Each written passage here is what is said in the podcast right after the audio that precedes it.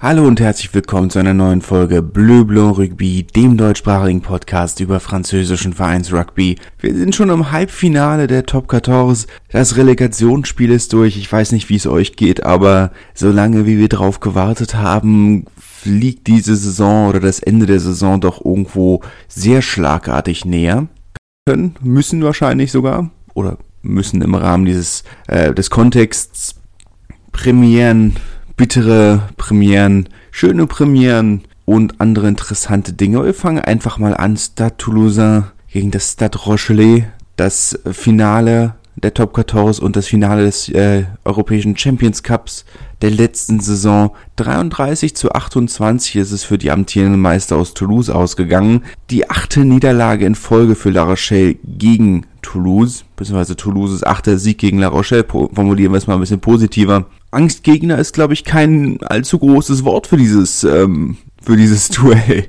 Ähm, achte Niederlage in Folge. Es ist jetzt auch 33 zu 28, klingt knapp. Aber La Rochelle hat inzwischen, hat in der in den letzten zwei Minuten nochmal 14 Punkte nachgelegt, um es nochmal so knapp zu machen. Da war das Spiel aber schon natürlich schon längst entschieden. Ich meine, wir können jetzt bei Toulouse natürlich wieder darüber reden, ja, Dupont war herausragend, war Weltklasse, Antamak hat klasse gespielt. Ramos war äh, sehr, sehr gut ähm, immer wieder in diese Zehnerrolle äh, gesprungen und hat ähm, Spielmacheraufgaben von Antamak übernommen. Die beiden haben sich sehr gut ergänzt, was die Saison ja nicht unbedingt immer der Fall war. Aber können uns auch erinnern, dass na, letztes Jahr nicht, vorletztes Jahr war es auch, auch, tatsächlich so, dass, dass Ramos auf der 10 gespielt hat im Finale und Ansamak auf der 12. Also es ist keine Rollenverteilung, die für sie ganz neu ist. Aber die haben sich da sehr, sehr gut äh, ergänzt. Interessant wird's jetzt am Freitag. Da spielt Toulouse gegen Castres im Halbfinale in Nizza. Übrigens beide Halbfinalspiele äh, wieder live auf TV5 Monde natürlich mit französischem Kommentar. Es ist der französische Auslandssender ohne große Vor- und Nachberichterstattung oder Halbzeitanalyse oder was auch immer, aber live und kostenlos. Beide Halbfinalspiele Freitag, Samstag um 21 Uhr. Letzte Woche die beiden Barrage-Spiele ja auch gezeigt. Das eine am Samstag live und das am Sonntag ja leider ähm, nicht ganz live, sondern erst ähm, später, weil vorher noch die Wahlberichterstattung war das Duell zwischen Bordeaux und, äh, und Racing. Ähm, das habe ich dann tatsächlich nicht mehr geschaut. Ähm, da war ich schon durch Twitter äh, gespoilt, wie man so schön sagt. Äh, konnte ich mich nicht zurückhalten. Aber gut, es ist wie es ist. Aber live, wie gesagt, ähm, dieses Wochenende, Freitag, Samstag, 21 Uhr. Toulouse gegen Castres es ist immer die Ansichtssache, ob es ein Derby ist oder nicht. Für Castres ist es ein Derby. Toulouse als der große Nachbar von nebenan ähm, hat natürlich die letzten Jahrzehnte mal so getan, als könne der kleine Nachbar nebenan einen gar nicht, ne, das kann ja gar kein Derby sein, wir geben uns ja nicht mit, mit denen ab, ne, ähm, die können uns ja gar nicht, wir sind Toulouse und die sind Castres, also, ne, es ist, ne, als Berliner würde ich ja auch sagen, wir haben kein, kein Derby mit Königs Wusterhausen, ne, es ist, kann man vielleicht sogar auch bis zum gewissen Grad nachvollziehen, auch wenn sportlich natürlich ähm, eine klare Hierarchie gibt im aktuellen Moment, nicht global gesehen, aber aktuell muss man wahrscheinlich davon ausgehen, dass Castre der Favorit in diesem Halbfinalspiel ist.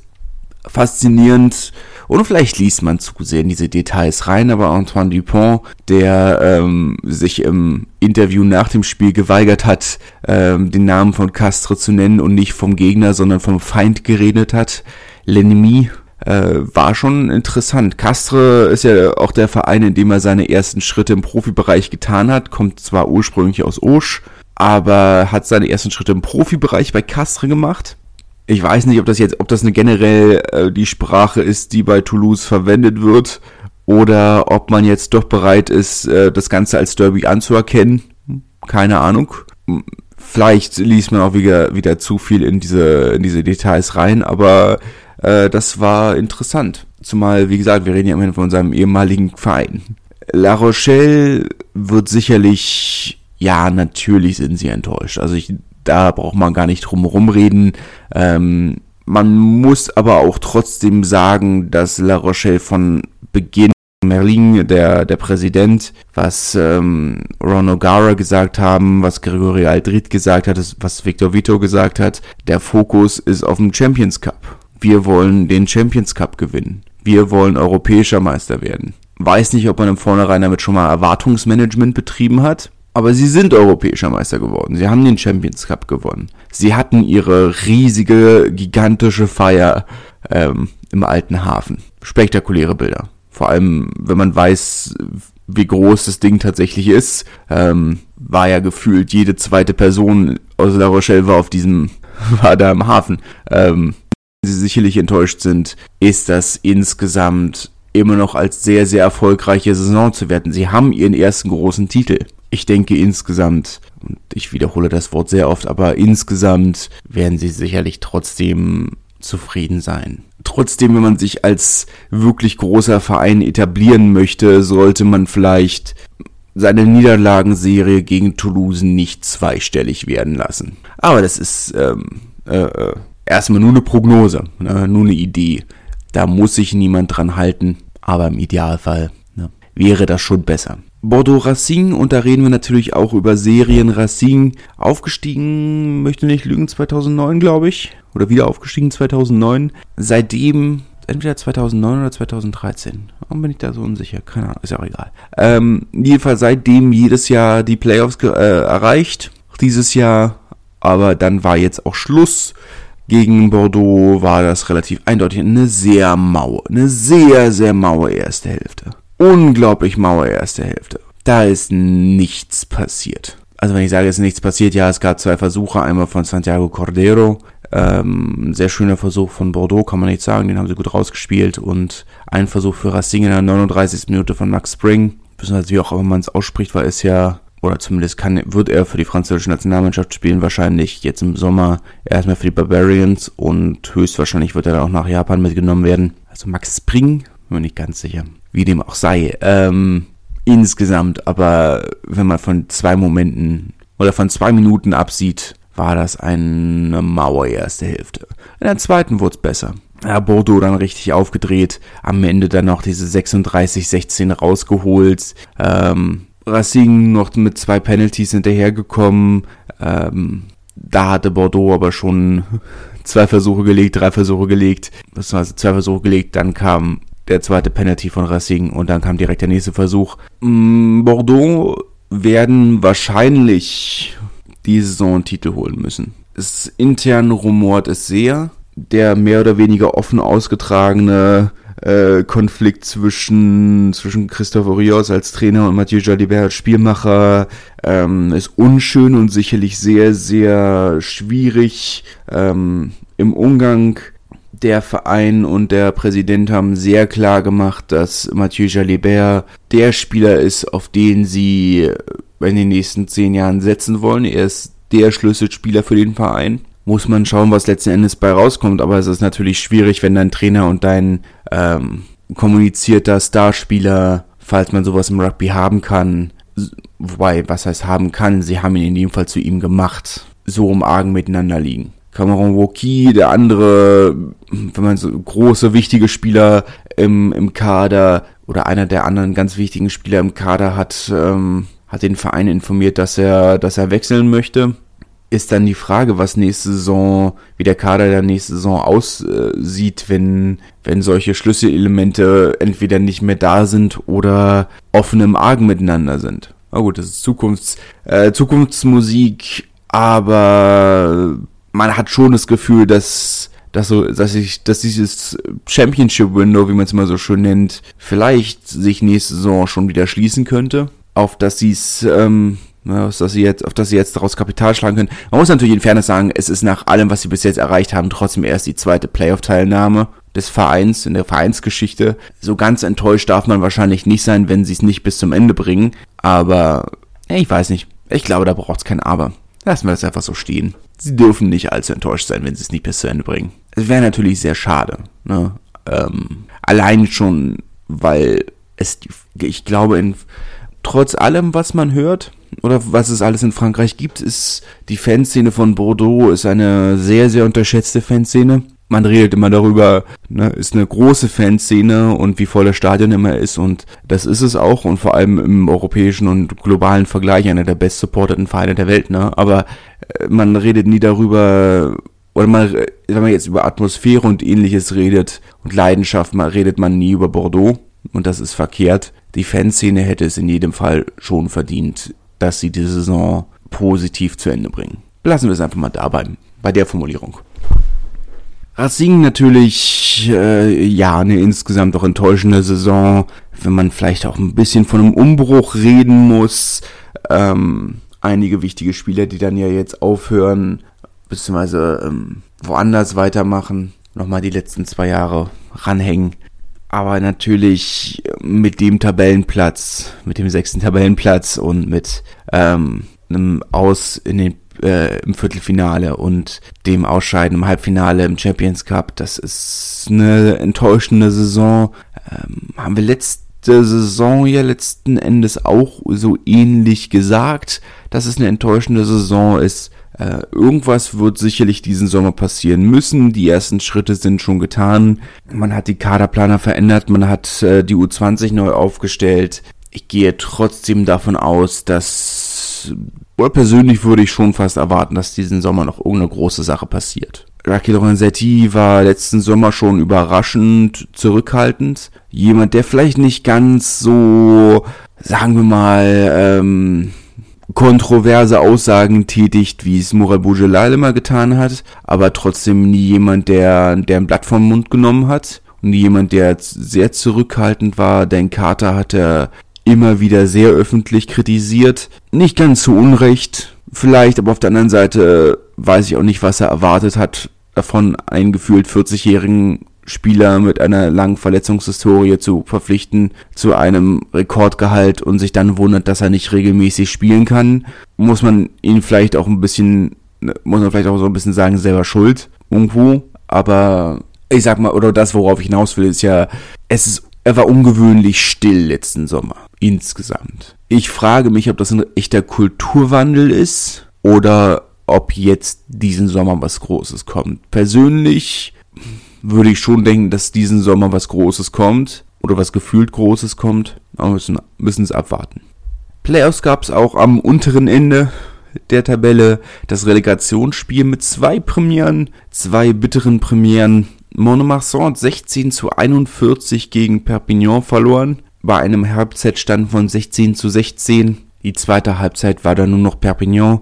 Ähm, ja, bittere, bittere Doppelpremiere. Der erste Sieg eines Erstligisten im Relegationsspiel im vierten Anlauf. Und die vierten Anlauf? Ja, doch, vierter Anlauf. Und natürlich die erste Heimniederlage für Monomarsan diese Saison. Müssen es zweigleisig sehen. Ich freue mich für Perpignan. Und ich freue mich, dass wir mit, mit Katalanen und Basken von das ist sehr schön und sicherlich auch zwei der ähm, leidenschaftlichsten Fangemeinden des Landes und sicherlich auch zwei der leidgeprägtesten äh, Fangemeinden des Landes.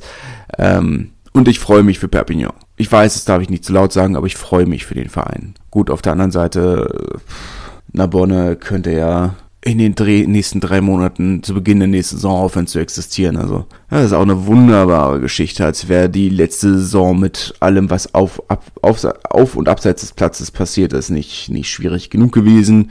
Wobei, wenn man, wenn man schaut, wie viele Spieler von Narbonne zu besseren Vereinen wechseln, oder nicht nur zu besseren Vereinen wechseln, also zu Top-Vereinen wechseln. Ich meine, Pascal Coté und Jason Robertson wechseln beide zu Bayonne. Wacker wechselt, ähm, was weiß ich, wenn jemand Spanisch ist, nicht gut. Der, der argentinische Hakler wechselt zu Montpellier.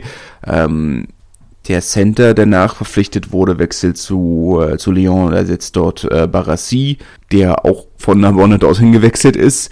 Ähm, einige Spieler, die wirklich zu, zu, zu deutlich, deutlich, deutlich besseren Vereinen wechseln. Ähm, wir stehen aktuell in der Bonne bei 20 bis 25 Abgängen. Es gab bis jetzt nur eine Neuverpflichtung. Ähm, Jacob Bottiker, und zu dem kommen wir noch, aber der wechselt stattdessen zu Soyon Goulem. Das heißt, wir sind bei null Neuzugängen, wo andere Vereine oder das Gros der anderen Vereine der dritten Liga ihren Kader für nächste Saison schon stehen haben. Und äh, in drei Monaten könnte mit der könnte die Insolvenz dastehen, die komplette. als hätte man mit häuslicher Gewalt, Pädophilie und einer katastrophal schlechten Saison mit ähm, geringem Zuschauerinteresse nicht ähm, schon genug Probleme gehabt. Karl Extens wechselt zurück zu, zu, äh, zu Aix-en-Provence. Ähm, dazu sollte ich vielleicht auch noch kommen. Ähm, aber ja, es, äh, ja, naja. Ähm, ach so, ja, ähm, die Verbindung, weil ähm, der Held der, der Aufstiegsspiele im letzten Jahr, Boris Goutard, äh, zu Perpignan wechseln wird. Deswegen war, das war die Verbindung. Ja, das war die Verbindung. Ähm, ja, 16 zu 41. Für Monomarsan ist es irgendwo sehr, äh, ähm, auf die andere Seite ist natürlich ein Verein wie Monomarsan, der vielleicht nicht ich, wurde, ich gehöre auch zu den Leuten, die sagen, dass die zweite Liga reformiert werden muss die sicherlich kein klassischer Absteiger waren in dem Sinne, sie hatten, sie sind fest von dem Wiederaufstieg ausgegangen und konnten ihre Kaderplanung auch darauf auslegen, bis zu einem gewissen Grad. Und selbst wenn bei dem Zuschauerzuspruch, den sie haben, haben sie natürlich noch einen anderen finanziellen Spielraum als die meisten anderen Zweitligisten. Aber im Verein wie Monomarsan kann, konnte bisher entsprechend, ähm, muss man schauen, wie es weitergeht. Das Gros des Kaders wird zusammenbleiben. Ähm, sagen wir, der namhafteste Abgang ist sicherlich natürlich Leo Colli, ähm, dessen ähm, Wechsel zu Montpellier seit einer Weile feststeht. Stattdessen bekommt Monomarsan einen Neuner von Montpellier. Da der Deal, aber ja, naja. Insgesamt natürlich sehr enttäuschend. Ja, ich hatte versprochen, dass wir nochmal zu, oder ich hatte eher gesagt, dass wir nochmal zu Jacob Bottiger kommen. Jacob Bottiger hat 15 zu 11 gegen Jarka Gren gewonnen beziehungsweise natürlich Rennen, ähm, aber er hat alle 15 Punkte gemacht ähm, im Finale der, der Vereins gegen äh, Mika Tumenes Verein, der auch von Anfang an, beziehungsweise Mika Tumenes durfte von Anfang an ran, wurde dann in der 55. die übliche Auswechselzeit ähm, dann ausgetauscht. Ähm, etwas überraschend, dieses Ergebnis, muss man schon sagen. Auch wenn es natürlich wie in der National ähm, nur noch einen bedingten sportlichen Wert hatte. Dieses Finale in Valence d'Argent, d'Argent vielmehr, ähm, ist es dann trotzdem überraschend der erste nationale Titel für einen Verein aus dem Norden bei den Herren zumindest. Ähm, bei den Frauen, da müssen wir nicht drüber hinwegreden, dass Rennes, Caen und äh, Rouen alle schon Titel geholt haben. Bei den Herren ist es aber der erste Titel aus dem Norden oder für den Norden. Jetzt wird's äh, sehr spannend, wie es weitergeht. Äh, Carqueren natürlich trotzdem ähm, ein Verein, der sich international gut halten wird. Ähm, zum einen, weil sie natürlich äh, finanziell oder privatwirtschaftlich deutlich besser aufgestellt sind. Da gibt's einige größere Geldgeber aus einer Rugby-verrückten Region im War. Ähm, und mit Toulon haben sie natürlich einen Verein in der Nähe, ähm, dessen Nachwuchsspieler sie durchaus auch verpflichten können oder wo Laien sich, äh, wo Laien Sinn ergäben. Außerdem wird es entspannt, wenn es ein Derby gegen Nizza gibt. Das wird, glaube ich, auch witzig. Für Rennen wird's schwierig. Sie haben nächste Saison nicht wirklich also vor allem wird es eine teure, teure Saison. Sie haben keinen Verein in der eigenen Nähe. Das ist, das ist schon mal die eine Sache. Ich möchte jetzt, ähm, schauen wir einfach mal spaßeshalber. Was könnte die nächste, der nächste Gegner sein? Und wenn ich sage der nächste Gegner, meine ich natürlich ähm, geografisch. Ne, nicht der nächste Gegner, das ist eine Frage des Spielplans. Aber was ist der nächste, die kürzeste Auswärtsfahrt? Können ja auch nochmal die anderen Dinge ähm, kurz ansprechen. Re äh, Bourg-en-Bresse, während ich hier gucke, Bourg-en-Bresse haben bekannt gegeben, dass sie innerhalb der nächsten drei Jahre die Playoffs der Pro D2 erreichen möchten. Das ist natürlich ein sehr eine sehr optimistische Aussage für einen Verein, der gerade in die dritte Liga abgestiegen ist.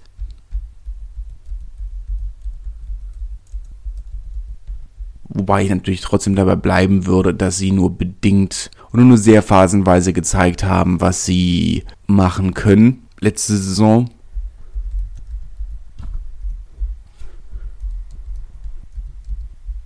Okay, wir haben es. Die kürzeste Auswärtsfahrt für Rennen in der kommenden Saison ist äh, Tarbe. 712 Kilometer. Das ist der geografisch nächste Gegner. Ja, ansonsten wäre es Massi gewesen, aber die sind ja aufgestiegen. Soyon Golem wäre auch noch mal ein bisschen näher gewesen, aber die sind natürlich auch aufgestiegen. Der nächste Gegner, die kürzeste Fahrt, ist ein äh, Hin- und Zurücktrip von 1400, 1420, 1450 Kilometern. Das wird ein teures Jahr. Muss man halt immer im Hinterkopf behalten. Ne? Reisekosten sind ein großer Faktor. Und vor allem, wenn du nur diese langen Fahrten hast, kommt in jedem Fall immer noch mindestens eine Übernachtung dazu für das, für das gesamte Team. Das Großteil des Budgets wird für die Auswärtsreisen draufgehen, nicht für den Kader. Könnte ein sehr schwieriges Jahr werden. Meine selbst Obernas letzte Saison, wo man im Vornherein schon irgendwo dachte, ja, hm, wird schwierig. Die hatten zumindest ähm, das Problem nicht. Ich freue mich, dass es ein Verein aus dem Norden geschafft hat ich habe wenig mit dem Norden zu tun. Ich war noch nie wirklich im, naja, ich war einmal in Wann, aber ansonsten war ich bis jetzt noch nicht wirklich im Norden. Ich habe da keine, keine persönliche Verbindung zu. Aber es ist natürlich trotzdem gut für den Sport, wenn, wenn sich der Rugby im Norden entwickelt. Wir hätten damit dann jetzt zumindest den dritten Verein aus dieser geografischen Region Wann, Rouen und damit die es dann auch rennen das ist natürlich insgesamt eine sehr positive Sache, vor allem wenn man bedenkt, ähm, wie viel ungenutztes Potenzial, wie viele Großstädte es im Norden gibt, die äh, bis jetzt noch nicht wirklich mit dem Sport in Kontakt gekommen sind. Aber gut, darüber können wir vielleicht nochmal ähm, in der Sommerpause nochmal ein bisschen mehr drüber reden, ähm, was das alles heißt und ähm, was die Vor- und Nachteile sind. Äh, vorher noch eine andere Sache. Naja, zwei Sachen haben wir noch, bevor ich bevor ich's vergesse machen wir den zweiten, nennen wir diesen, den Rest des Teils einfach nochmal. Wir haben ja schon, schon sehr viel über die deutsche Beteiligung geredet. Ähm, machen noch eine, eine News draus, beziehungsweise zwei letzten Endes. Ähm, das eine betrifft, sagen wir, deutsche Nationalspieler mehr als weniger, äh, mehr als andere. Ähm, Fangen wir mit den kleineren zuerst an. Sarla ist ausgeschieden im Viertelfinale der F2. Ähm, Elias Hases Verein, ähm, der letzten Endes, wenn ich es richtig gesehen habe, kein einziges Spiel für den Verein absolviert hat. Und äh, nach der nachdem jetzt auch die Staatsanwaltschaft ähm, die, ähm, die Ermittlungen gegen Präsident und Financier Dominik Einhorn, Dominik Einhorn ähm, weiter ausweiten, wird vermutlich auch kein Geld nachkommen das ähm, wahrscheinlich be, berichtenswerteste Rugby-Projekt und das ambitionierteste Rugby-Projekt ähm, der letzten fünf bis zehn Jahre ist damit jetzt schon wieder beendet. Ähm, bleibt abzuwarten. Ich gehe davon aus, dass, dass Elias Hase wahrscheinlich wieder zurück in die Bundesliga kommen wird. Oder zu einem anderen F2, F1 Verein vielleicht wechselt. Vielleicht sogar in die National 2. Ähm, aber das bleibt abzuwarten. Aber das Projekt ist schon wieder vorbei, würde man zumindest stark von ausgehen. Julius Nostadts Zeit in der Top 14 ist auch vorbei. Wenig überraschend hat den Castre in der Liga ja eigentlich nicht wirklich eine Rolle gespielt. Auf europäischer Ebene hat er sehr regelmäßig gezeigt, dass er durchaus das Potenzial gehabt hätte. Aber es sollte nicht sein. Er hatte natürlich in Castra auch eine relativ starke Konkurrenz, muss man sagen. Aber wie ich ja vermutet habe, ähm, wovon ich ausgegangen bin, äh, dass er wieder zu ist er jetzt zurückgegangen zu einem äh, ambitionierten Zweitligisten. Ich glaube, dass er sehr gut aufgehoben, immer noch ein sehr gutes, ein sehr gutes Niveau und aber deutlich mehr Spielzeit, klar hätte er sicherlich auch bei dem ein oder anderen Top 14 Team ähm, eine Chance gehabt, ähm, Spielzeit zu kriegen.